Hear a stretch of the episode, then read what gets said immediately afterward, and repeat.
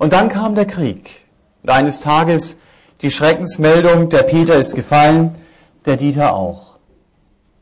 Das hat mich daran erinnert, wenn wir länger auf dem Weg mit Jesus unterwegs sind, dann gibt es solche Steine mit Gefallenen auch in unserer Erinnerung. Ich persönlich kenne viel zu viele Namen von Menschen, die den Weg mit Jesus begonnen haben, die voll dabei waren und dann kam ein Ereignis, das hat sie geistlich von den Beinen geholt oder sie haben sich in dem Denken dieser Welt so stark wieder verfangen, dass sie gefallen sind und nicht wieder aufgestanden. Darum geht es. Nicht, dass sie gefallen sind, sondern dass sie nicht wieder aufgestanden sind. Und entweder leben sie heute noch mit Jesus, aber sind total frustriert, leben ihr privates Christsein irgendwie und haben keinen Anschluss mehr an eine Gemeinde, oder sie haben die Bibel schon längst zur Seite gelegt und leben nach den Maßstäben dieser Welt. Die Beziehung zu Jesus ist eine vergangene Episode in ihrem Leben, aber es ist nicht mehr die Realität, die sie eben heute noch erleben. Ich wünsche uns, dass unser Name niemals auf solchen Steinen steht. Wir gedenken an unsere Gefallenen und nicht wieder Aufgestandenen. Und heute Morgen erleben wir einen Mann, der auch gefallen war und der in der Gefahr stand, liegen zu bleiben. Aber Gott begegnet diesem Mann neu und der teuflische Steinhauer, der den Namen Elia nur zu gerne in so einen Stein eingeschlagen hätte, muss wieder abziehen. Es geht also um den Tatsachenbericht aus 1. Könige 19, Vers 1 bis 18. Ich werde aber um der Zeit wegen aus 1. Könige 19 nur abschnittsweise den Text lesen und ihn dann gleich auslegen. Diesen gesamten Text, diesen gesamten Abschnitt habe ich überschrieben mit dem Satz, bleib nicht liegen. Denn das ist das, was wir aus diesem Text mitnehmen. Bleib nicht liegen. 1. Könige 19, Vers 1 bis 3a heißt es, und Ahab berichtete der Isabel alles, was Elia getan hatte, und den ganzen Hergang, wie er alle Propheten mit dem Schwert umgebracht hatte. Da sandte Isabel einen Boten zu Elia und ließ ihm sagen, so sollen mir die Götter tun, und so sollen sie hinzufügen. Ja, morgen um diese Zeit mache ich dein Leben dem Leben eines von ihnen gleich. Da fürchtete er sich und er machte sich auf und lief um sein Leben. Ich habe diesen kleinen Teil überschrieben mit dem Satz, bleib nicht liegen, wenn Isabels Boten dich von den Beinen holen. Denn so war das hier. Bleib nicht liegen, wenn Isabels Boten dich von den Beinen holen. Wir haben ja noch im Kopf, was passiert ist. Elia stand alleine gegen 850 Priester.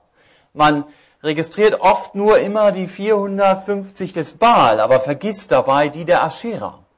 Es waren also 850, die ihm entgegenstanden, und Gott hatte sich als der lebendige Gott erwiesen, der Feuer vom Himmel fallen ließ. Und Elia hat dann die Elite der Götzendiener ausgerottet. Und dann hat er gebetet. Es fing an zu regnen. Nach dreieinhalb Jahren Dürre. Also er hat erlebt, wie Gott tatsächlich eingegriffen hat. Und es war allen klar, die dabei waren, Elia dient dem lebendigen Gott. Er dient einem Gott, der allmächtig ist, der alles kann.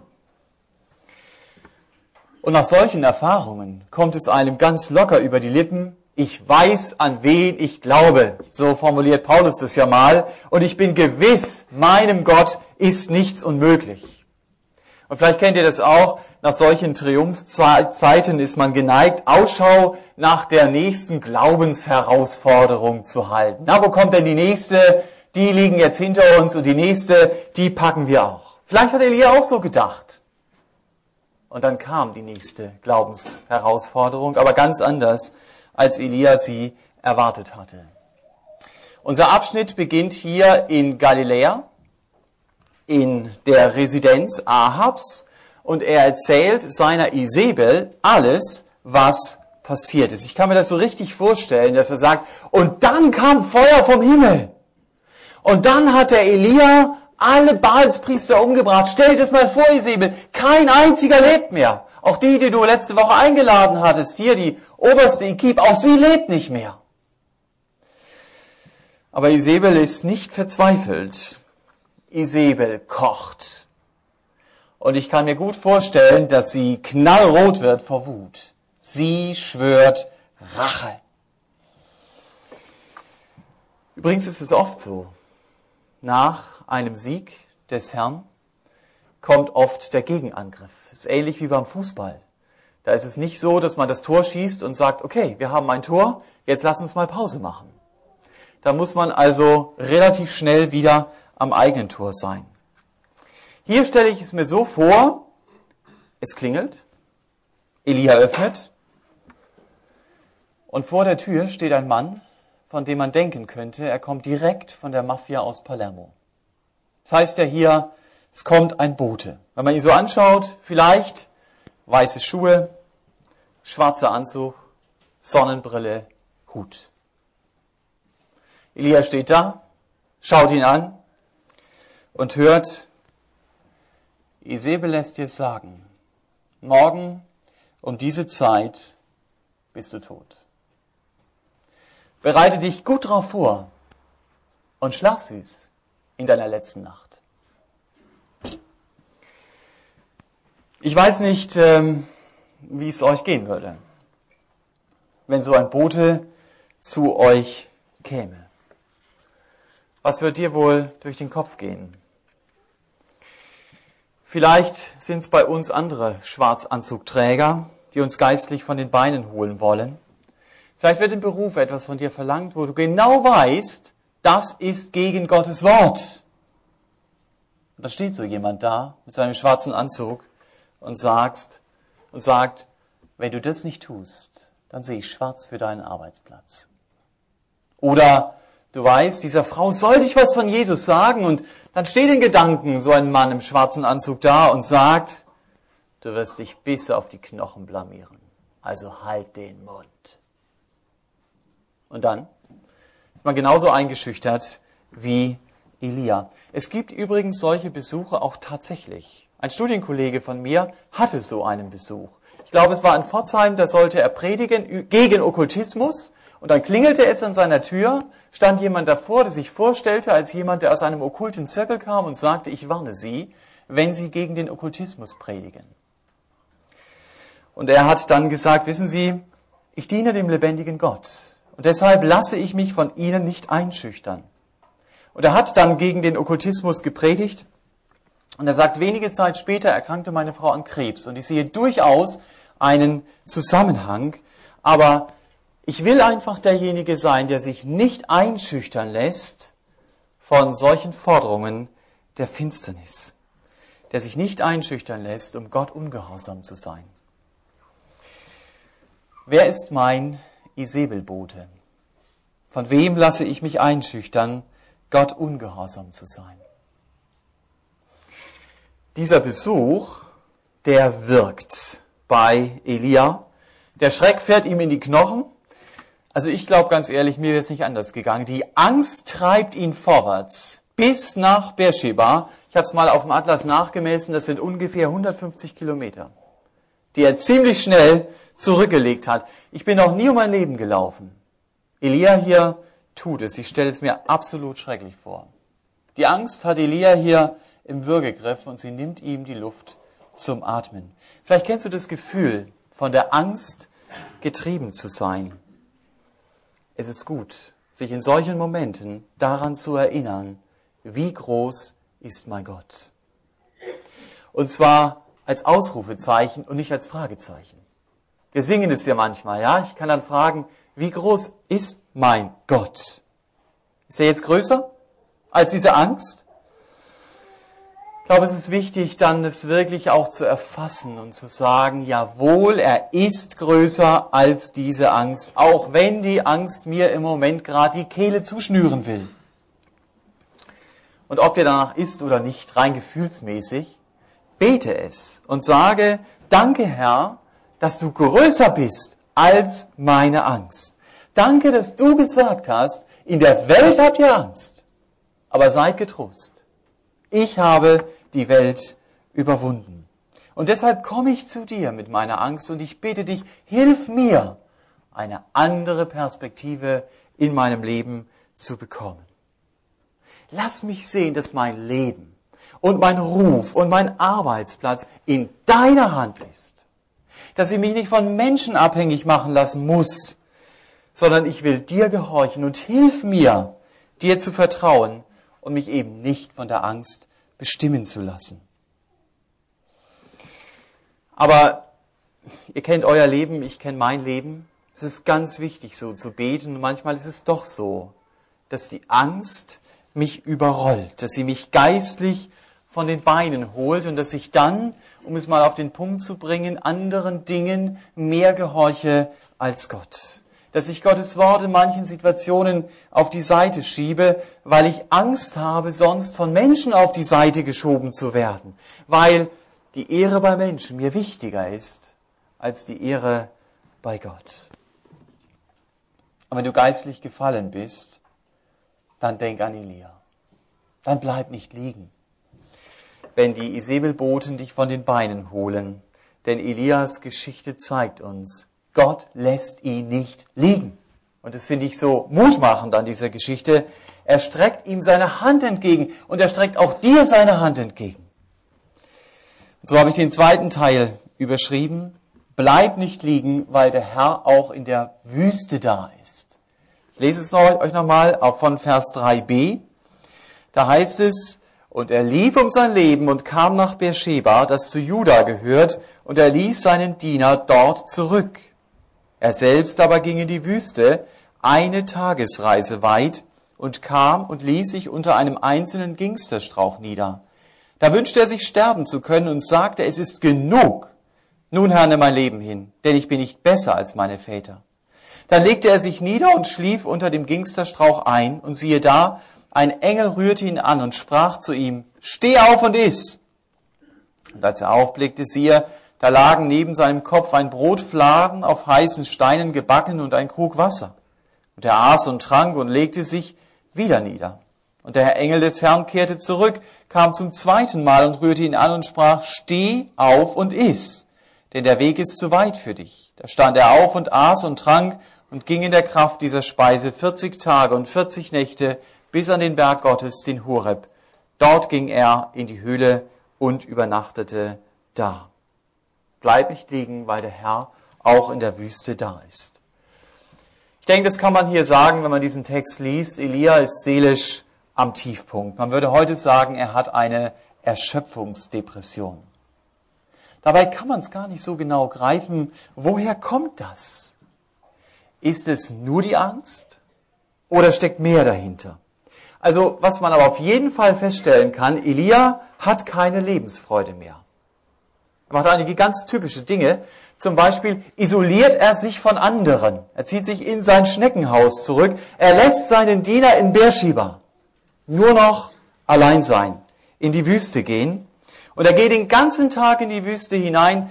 Und ich habe diesen Text jetzt intensiv gelesen. Ich glaube persönlich nicht, dass der irgendeinen Proviant mit hatte, denn den bekommt er nachher von dem Engel.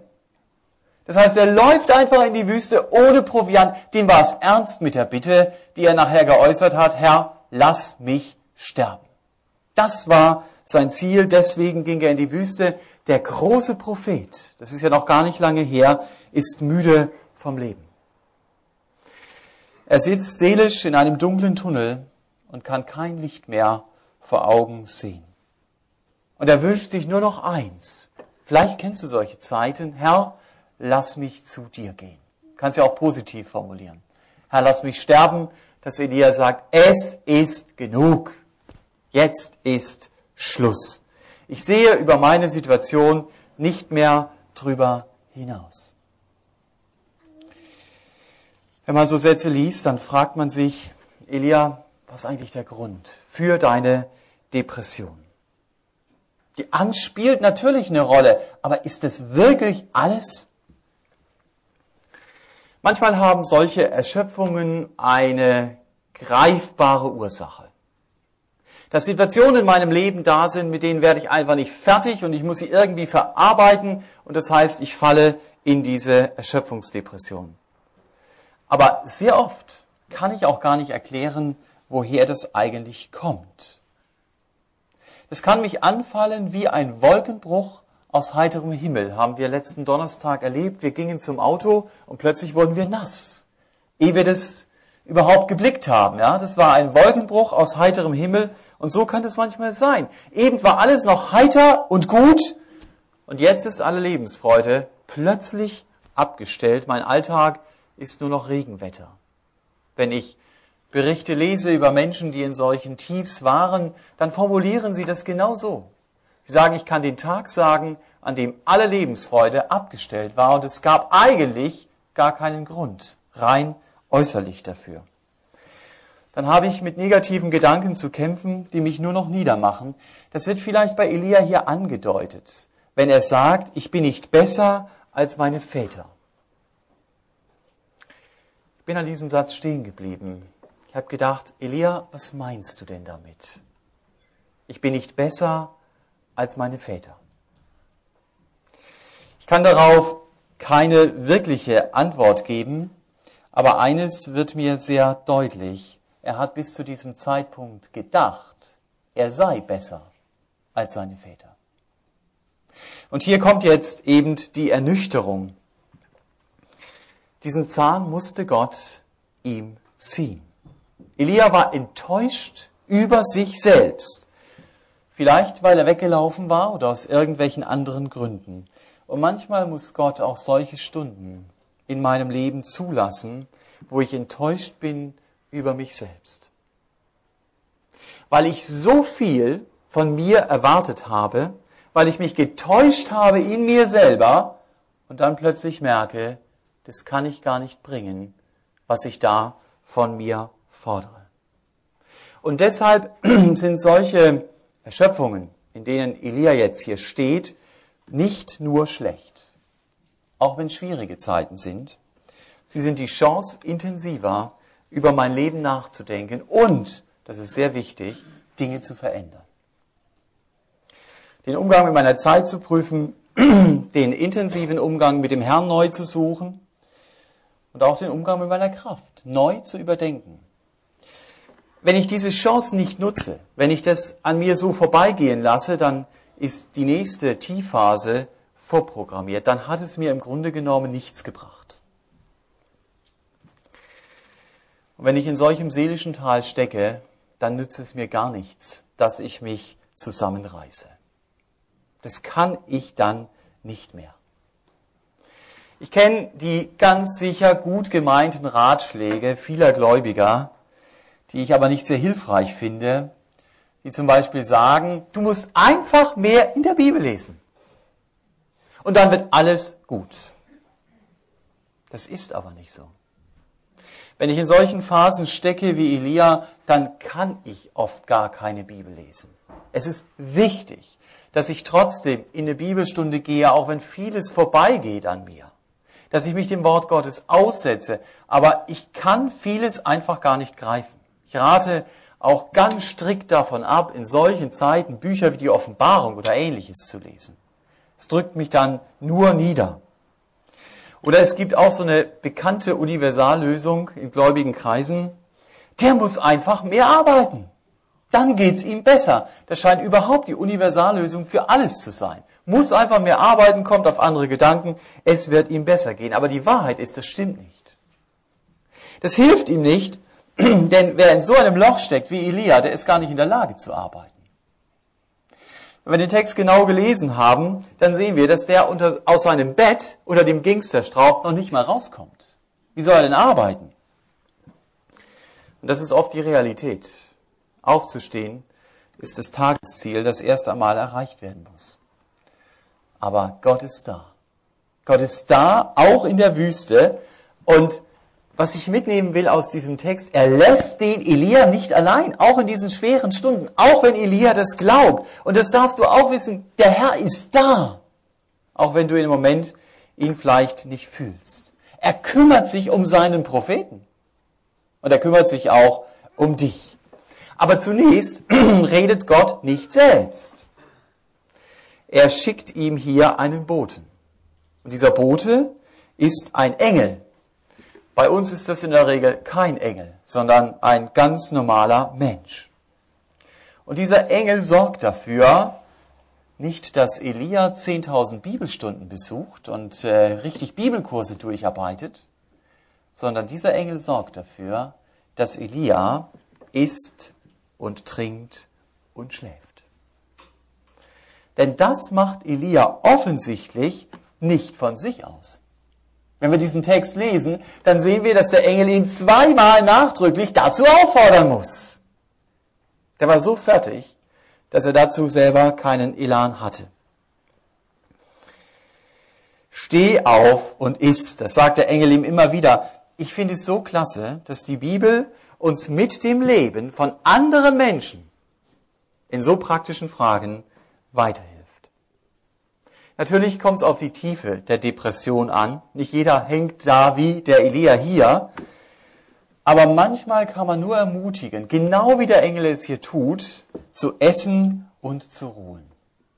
Dann ist es überhaupt nicht der Zeitpunkt, darüber nachzudenken, äh, was sind die Gründe für deine Erschöpfung und was können Konsequenzen sein.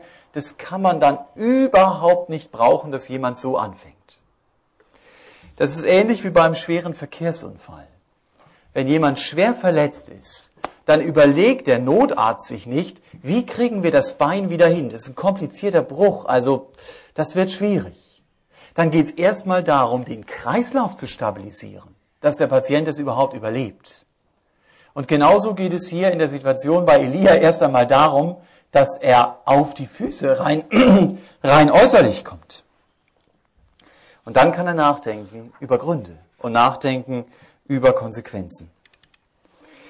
Gott hat Elia hier in der Wüste nicht allein gelassen und er lässt auch uns nicht allein.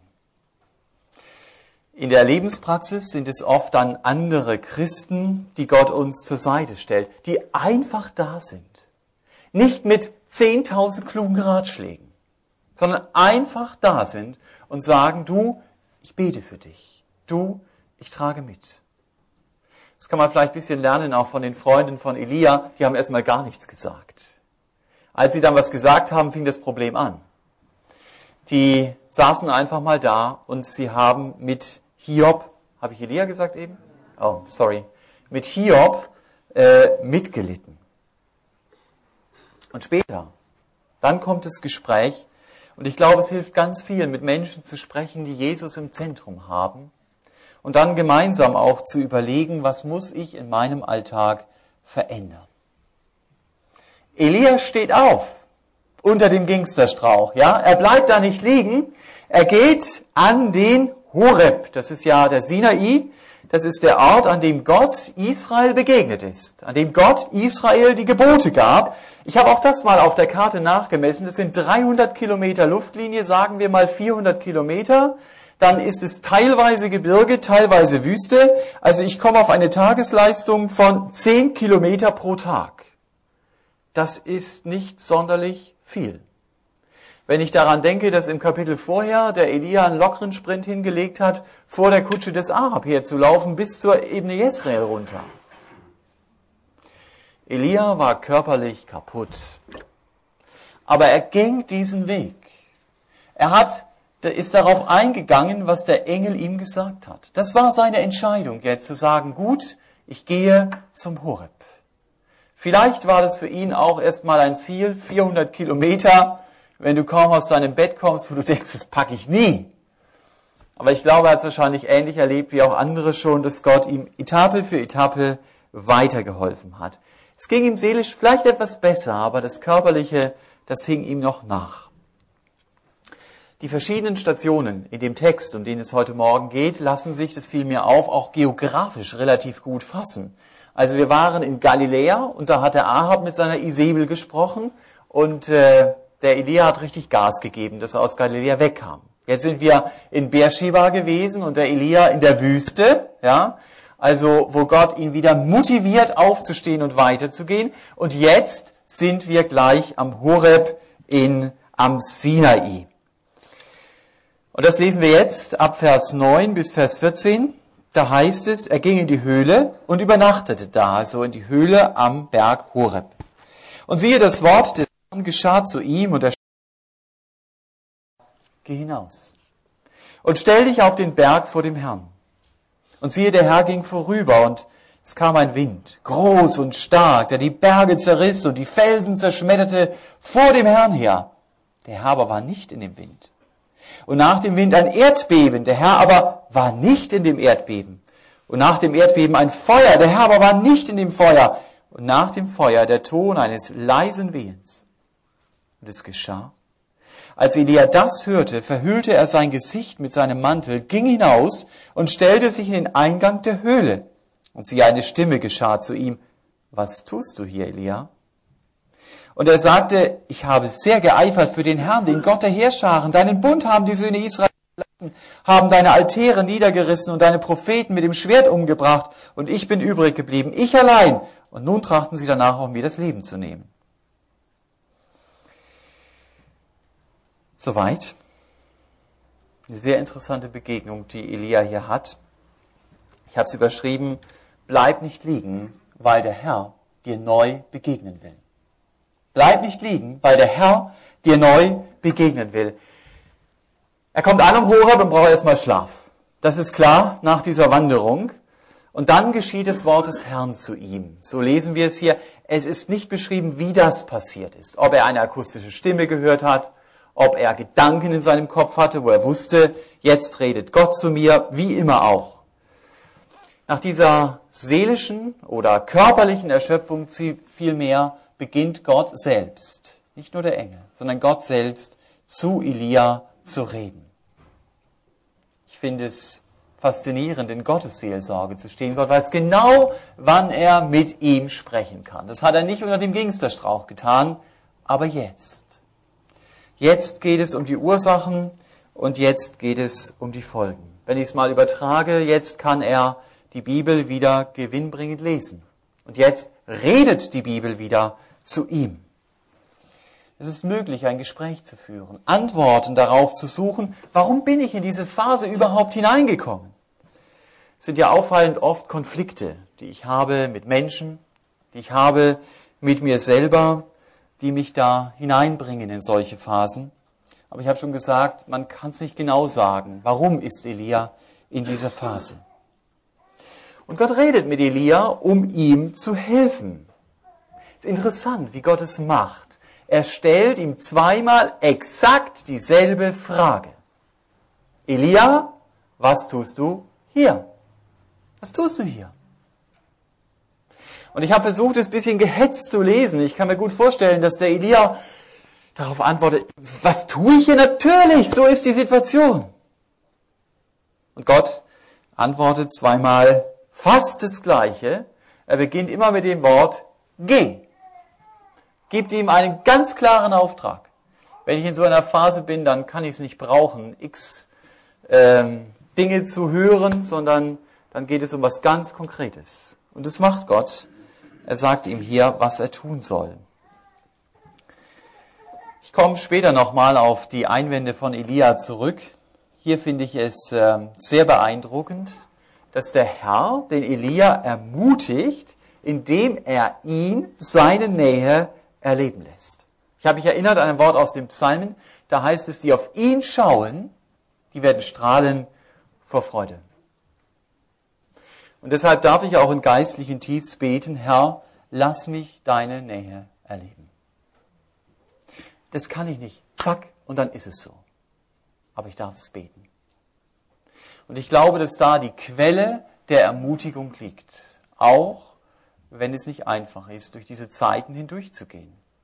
Und wenn sich das hier von vorne gerafft alles so super schön anhört, dann sind es Zeiten, die nicht so einfach durchzustehen sind.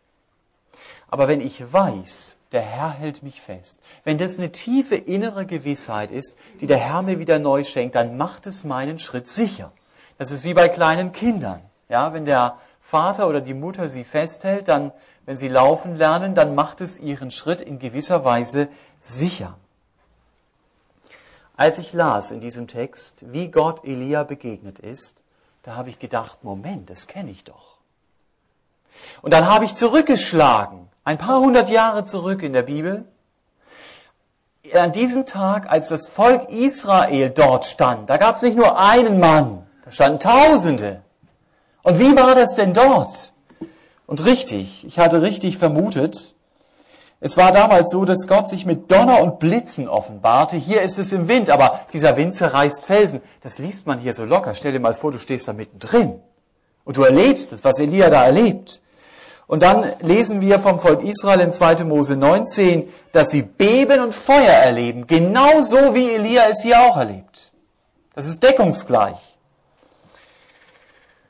Gott lässt also Elia genau das gleiche mächtige Handeln erleben, das damals das Volk Israel erlebt hat, um deutlich zu machen, Elia, ich bin immer noch derselbe. Damals war ich derselbe, als ich zu dem Volk geredet habe, und heute stehst du hier zwar alleine, und trotzdem bin ich derselbe. Mir persönlich kann dieses Wissen gerade in Tiefphasen sehr, sehr viel Mut machen. Wenn ich in der Bibel oder anderswo lese, wie Gott in das Leben von anderen Menschen eingegriffen hat, mit diesem tiefen Wissen, Herr, du bist exakt derselbe. Wie du dort eingegriffen hast, so kannst du auch in meinem Leben handeln, Komma, auch wenn ich es im Moment nicht erlebe. Ich weiß, du kannst es. Und daran will ich mich festhalten. Ich will Geduld haben. Das ist schwierig in unserer Gesellschaft, in unserer Expressgesellschaft. Geduld zu haben, wo man alles in 24 Stunden bekommen kann. Und gerade wenn ich erschöpft bin, dann ist es wichtig, auch wenn ich mir selbst und andere mir Druck machen, zu sagen, Herr, ich brauche Zeit. Auch vor ein paar Jahrhunderten, vor der Situation, die wir heute Morgen gelesen haben, hat Mose sich in 2. Mose 33 gewünscht, Herr, lass mich deine Herrlichkeit sehen. Das war sein Wunsch. Er wusste, wenn ich Gottes Größe sehe, dann kann ich mit meiner Schwachheit anders umgehen, auch wenn sie noch da ist. Und Gott stellt ihn dann ja in eine Felshöhle, er hält seine Hand über den Mose und er sagt, niemand kann mich sehen und leben. Aber er lässt ihn ein Stück weit diese Herrlichkeit erleben. Und hier bei Elia ist es sehr ähnlich. Wenn ihr den Text genau lest, dann merkt ihr, Gott holt ihn zunächst aus der Höhle raus und nachher finden wir ihn wieder. Der ist freiwillig ganz schnell da wieder zurückgegangen. Und ähm, als er dann dieses leise Wehen erlebt, da merkt er, ohne etwas zu sehen, Gott ist hier buchstäblich zum Greifen nahe. Und dann hört er sogar wahrscheinlich akustisch eine Stimme, was tust du hier, Elia. Es war ein ergreifender Moment. Und ich glaube, Elia hat den in seinem Leben nie wieder vergessen. Gott begegnet Elia. Und das macht ihm Mut, dem Elia, für seinen Alltag. Das sind Zeiten, die brauchen wir. Sind Zeiten, die können wir nicht machen. Aber ich muss mir Zeit nehmen, still vor dem Herrn zu stehen. Die muss ich mir nehmen die habe ich nicht. Da gibt es immer jede Menge anderer Dinge, die sich da auf meinen Terminkalender setzen, zu sagen, Herr, das ist Zeit für dich. Und wenn du es gar nicht hinkriegst, trag's in deinen Terminkalender ein. Bei Jesus beobachten wir, wenn Gott ihn gebraucht hat, dann nahm er sich Zeit, um anschließend mit Gott im Gebet allein zu sein. In Markus 6 lesen wir, wie die Jünger begeistert zurückkommen von ihrer ersten Missionsreise und sagen, super, alles super geklappt, voll nach Programm gelaufen. Und der Jesus sagt nicht, super, also einmal hat's geklappt, gleiche Aufstellung und jetzt geht's weiter. Wisst ihr, was er ihnen sagt? Ja, freut euch, aber er gibt ihnen auch einen anderen Tipp noch. Genau, ruhet ein wenig.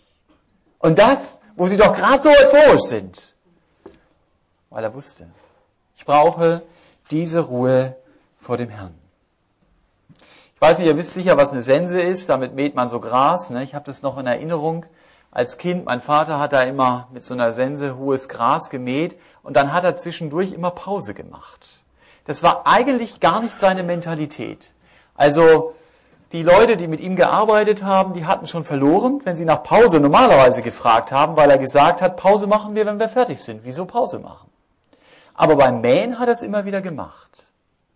Weil er nämlich so einen Stein dabei hatte und dann hat er seine Sense geschärft. Er wusste, wenn ich das nicht mache, dann wird die Sense stumpf und das Ergebnis wird schlechter und die Arbeit wird anstrengender. Also beiden Seiten verloren. Und genauso ist es geistlich. Wenn ich immer nur an dem Hamsterrad laufe, dann wird das Ergebnis schlechter und die Arbeit wird anstrengender. Weil ich nicht vor dem Herrn stehe. Deswegen brauche ich die Zeiten, um durchzuatmen. Und es müssen ja auch nicht Stunden sein.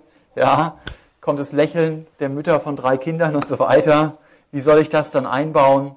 Wirklich zu sagen, Herr, zeig mir eine Möglichkeit. Und wenn es nur ein paar Minuten sind, es in den Tag mit hineinzunehmen. Achte auf deine Zeit, dich in einem regelmäßigen Rhythmus immer wieder mit dem Herrn zu treffen. Und wenn es ganz kurz ist, das ist die geistliche Kraftquelle deines geistlichen Lebens. Und mach es zu deinem Gebet, Herr, schenk mir eine Begegnung mit dir. Es geht ja nicht darum, dass ich einen Kalender aufhänge für jeden Besucher und sage, so viel stille Zeit habe ich gemacht. Es geht ja darum, dass ich eine persönliche Begegnung mit dem Herrn habe. Das ist ja nur Mittel zum Zweck und nicht irgendwas auszustellen, um geistlich wieder auf die Füße zu kommen. Ja, und dann kommt eine interessante Lektion. Die lesen wir zum Schluss ab Vers 15 bis Vers 18. Da sprach der Herr zu ihm, geh, kehre auf deinem Weg durch die Wüste zurück und geh nach Damaskus. Und wenn du dort angekommen bist, dann salbe Hazael zum König über Aram. Und Jehu, den Sohn des Nimshi, sollst du zum König über Israel salben. Und Elisa, den Sohn Schaffats von Abel Mehola, sollst du zum Propheten an deiner Stelle salben. Und es soll geschehen, Wer dem Schwert Hazaels entkommt, den wird Jehu töten. Und wer dem Schwert Jehus entkommt, den wird Elisa töten. Und ich habe siebentausend in Israel übrig gelassen, alle, die die Knie, alle, die Knie, die sich nicht vor dem Baal gebeugt haben und jeden Mund, der ihn nicht geküsst hat. Ich habe diesen letzten Abschnitt überschrieben mit dem Satz, bleib nicht liegen, weil Gottes Werk nicht allein an dir hängt. So denken wir es ja manchmal. Weil Gottes Werk nicht allein an dir hängt. Und die Frage muss ich mir ganz ehrlich stellen, warum bin ich eigentlich so erschöpft? Die Antworten sind ganz verschieden. Manchmal liegen sie auf der Hand, da ist einfach Überlastung da, im Haushalt, im Beruf, was immer, deswegen bin ich erschöpft. Elias Antwort hier war eine andere. Er hat sie in Vers 14 gegeben. Und ich habe diesen Vers ja übersprungen. Elia sagt, ich habe geeifert für den Gott der Herrscher. Das ist ja sehr löblich. Israel hatte Gott aus ihrer Gesellschaft verbannt. Der war, kam einfach nicht mehr vor. Und die Propheten umgebracht. Und jetzt wollten sie auch Elia ans Leben. Und Elia dachte, ich bin der einzig Treue der einzige, der noch übrig geblieben ist. Mir fiel das erst nach mehrmaligem Lesen auf, was er da eigentlich sagt. Er sagt, ich habe für den Herrn der Heerscharen geeifert. Ich habe gedacht, Moment. Das klingt ja so, als wenn er sagen würde, ich habe mich mächtig eingesetzt für den Allmächtigen. Hat der Allmächtige das denn nötig, dass ich mich für ihn einsetze, hängt seine Existenz von meinem Einsatz ab. Das war der Gedanke, den ich meine, der Elia hier getrieben hat. Wisst ihr, manchmal nehmen wir uns viel zu wichtig im Leben und auch im Reich Gottes. Wenn wir irgendwo seelisch aus der Kurve getragen werden, dann muss es auch ohne uns gehen. Aber sonst denken wir, ohne uns kann es nicht gehen. Und wir sollen nicht glauben, dass uns das nicht passieren kann, was Elia hier passiert ist. Und je mehr du mit Menschen zu tun hast, je mehr du mit Konflikten zu tun hast, desto gefährdeter bist du. Und ich denke, wir müssen es auch mal lernen, zu manchen Dingen einfach Nein zu sagen. Natürlich ernsthaft auch zu prüfen, warum sage ich jetzt Nein. Ich kann natürlich auch aus Bequemlichkeit Nein sagen. Aber Ich kann auch Nein sagen, weil ich einfach keine Kraft mehr dazu habe. Gott schiebt, das ist wahr, der Faulheit keine Kissen unter. Aber er lässt mich auch nicht wie ein Hamster im Rad immer nur in die Runde laufen, bis ich völlig erschöpft bin. Und ich beobachte das, ich sage das mal selbstkritisch, im evangelikalen Spektrum denkt man viel zu oft, wir sind noch die Einzigen, die dem Herrn nachfolgen. Alle anderen sind abgefallen. Und dann krempelt man die Ärmel hoch. Man muss ja alles selber machen. Man ist ja selber der Einzige noch, der für den Herrn eifert. So hat Elia gedacht. Aber ist euch aufgefallen, das hat nicht gestimmt. Gott sagt, ich habe noch 7000 andere die den Baal nicht geküsst haben, die ihn nicht verehrt haben. Und Elia hätte doch eigentlich wissen müssen, dass Obadja 100 Propheten des Herrn versteckt hat. Also gab es mindestens 101 Leute, die dem Herrn treu nachgefolgt sind. Das hat er total vergessen. Er war nur darin gefangen, der Herr braucht mich. Das ist ja auch wahr, aber er ist nicht abhängig von mir. Und ich glaube, dass wir viel Erschöpfung auch erleben, geistlich, indem wir Dinge tun, die nicht unser Auftrag sind. Weil wir meinen, wir hätten vielleicht als Gemeinde die Verantwortung für alle Christen in Stuttgart. Oder ohne uns läuft doch gar nichts in der Gemeinde. Wo sind denn die Leute, die sich so einsetzen wie ich? Wir sind doch die Letzten, mit denen der Herr noch was anfangen kann, oder? Ältere Christen denken oft, wenn wir mal nicht mehr sind, wird es dann überhaupt noch Gemeinde Jesu geben? Ohne uns? Ist das überhaupt vorstellbar? Und es wird dann an einzelnen Punkten festgemacht. Ich äh, fand es sehr interessant, in meiner stillen Zeit diese Woche las ich Johannes 9. Die Pharisäer, die hatten ein ganz klares Urteil über Jesus. Dieser Mann kann nicht von Gott sein. Warum nicht? Weil er den Sabbat nicht so hält, wie wir uns das vorstellen. Fertig. Deswegen ist er nicht von Gott. Diese Gesinnung haben wir vielleicht manchmal schneller, als wir denken. Wer nicht im Knien betet, kann nicht von Gott sein. Wer kein Kopftuch aufhat, kann nicht von Gott sein. Und wer aus der Hoffnung für alle predigt, der ist recht nicht. Das kann also nicht sein. Damit ihr mich nicht falsch versteht, ich finde es wichtig, eigene Überzeugungen zu haben. Ich finde es auch wichtig, dass man als Gemeinde sagt, das ist die Richtung, die wir gehen wollen. Und davon sind wir überzeugt. Aber wisst ihr, was ich entdecke? Dass Gott auch andere Christen mit anderen Vorstellungen in bestimmten Bereichen genauso gebraucht, vielleicht sogar mehr als uns. Ich rede hier nicht von Irrlehren. Und deshalb finde ich es wichtig, für mich persönlich, für uns, auch für uns als Gemeinde, wirklich den Blick dafür zu haben, was ist eigentlich Gottes Auftrag? Wenn ich nicht im Auftrag Gottes bin, dann bin ich sehr schnell erschöpft. Es geht nicht darum, das, was andere machen, zu kopieren. Es gibt viele Möglichkeiten, aber nicht alle Möglichkeiten sind wirklich Auftrag Gottes an uns. Die Frage ist, der Horst hat es, glaube ich, schon in der Einleitung gesagt, Herr Jesus, willst du, dass wir das tun sollen? Ist es eine Möglichkeit, die ein Auftrag ist für uns? Elia wird jetzt zum Hazael nach Damaskus geschickt. Habe auch das wieder nachgemessen. 600 Kilometer. Ohne GPS. Ja, also richtig mit guter alter Karte. Und dann wird er zum Jehu geschickt. Das war derjenige, den man an seinem Fahrstil erkennen konnte. Und dann auch zum Elisa. Gott hat in jeder Generation Leute. Ist das nicht super?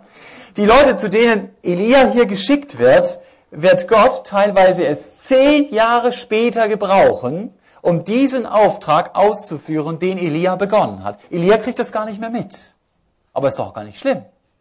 Wichtig ist, dass Gott zu seinem Ziel kommt. Ich muss euch sagen, als ich die Predigt vorbereitet habe, habe ich gedacht, wenn ich an unseren KJE denke, zum Beispiel, dann macht mir das ganz viel Hoffnung. Da kommt eine Generation, die wirklich Jesus von ganzem Herzen nachfolgen will. Und doch darf unsere Hoffnung nie an einzelnen Gruppen und Leuten in der Gemeinde hängen, sondern am Herrn. Der sagt, ich baue meine Gemeinde, also bitte. Er macht es. Und äh, es ist gut, wenn ich mich einbringe, aber die Gemeinde hängt nicht an mir. Nimm dich nicht so wichtig. Und habt es vor Augen, Gottes Reich geht nicht unter, wenn du nicht mehr da bist. Hier waren 7000. Ich glaube, in Württemberg gibt es mehr als 7000, die der Herr übrig gelassen hat, die ihm treu nachfolgen, auch wenn sie in manchen Punkten ganz anders denken als du. Gottes Reich wird nicht nur in einer Generation gebaut. Und zum Schluss möchte ich euch einen Satz vorlesen, eine Illustration, die ich so treffend fand, zu diesem Gedanken. Gerade bei Elia, der meint, es geht nicht ohne ihn. Diese Illustration brachte Volker Geckle. Er bezieht sich da auf den Augsburger Reichstag 1530. Wer die Geschichte kennt, weiß, das war ein ganz kritischer Moment. Es war sehr schlecht um die evangelische Sache bestellt. Philipp Melanchthon konnte schon nicht mehr schlafen vor Sorgen, weil er sagte, das war's. Jetzt geht die evangelische ähm, Sache unter. Völlig resigniert. Und dann schreibt Luther ihm einen Brief. Und äh, den einen Ausschnitt, den lese ich euch mal ganz langsam vor, weil äh, ich den echt bezeichnend fand. Das ist so typisch Luther. Er schreibt, der unser Vater geworden ist, wird auch unser Kindervater sein. Ja, also der unser Vater geworden ist, wird auch unser Kindervater sein. Ich bete wahrlich mit Fleiß für dich und es tut mir weh, dass du unverbesserlicher Sorgenblutegel meine Gebete so vergeblich machst. Mächtig ist Gott, die Toten zu erwecken. Mächtig ist er auch, seine Sache, wenn sie gleich fällt, zu erhalten. Und wenn sie gefallen ist, also wenn es schlecht ausgeht auf dem Reichstag oder dann später, wieder aufzurichten. Und wenn sie steht, fortzuführen. Ich fand es sehr treffend, wie er das ausgedrückt hat, dass er sagt, darin ruhe ich einfach. Gott steht über allem und er führt sein Reich weiter, ob ich nun da bin oder ob ich nicht da bin. Und dies Vertrauen in Gottes Kraft, das wünsche ich uns auch. Das ist die Grundlage, um nicht liegen zu bleiben, um nicht auf den Stein der Gefallenen und nicht wieder aufgestanden geschrieben zu werden. Hinfallen wirst du immer wieder mal, aber wichtig ist, steh auf. Bleib nicht liegen, wenn die Säbelsboten dich von den Beinen holen, weil der Herr auch in der Wüste da ist, weil der Herr dir neu begegnen will und weil Gottes Werk nicht allein an dir hängt. Amen. Ich möchte zum Schluss noch beten.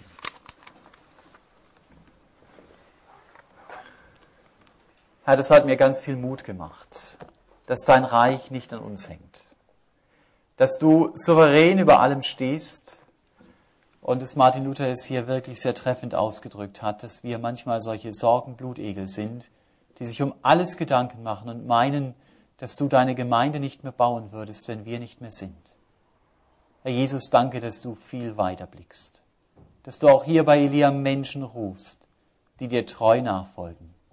Danke, Herr, dass deine Gemeinde nicht untergeht. Und ich möchte dich auch bitten, dass du uns hilfst, wenn wir selber in so Situationen stehen wie Elia, neu auf dich zu schauen, mit dir zu rechnen und wirklich auch dir zu vertrauen, dass du da bist und dass du uns weiterführst. Und hilf uns auch, wirklich Konsequenzen ziehen zu können und mit dir weiterzugehen. Amen.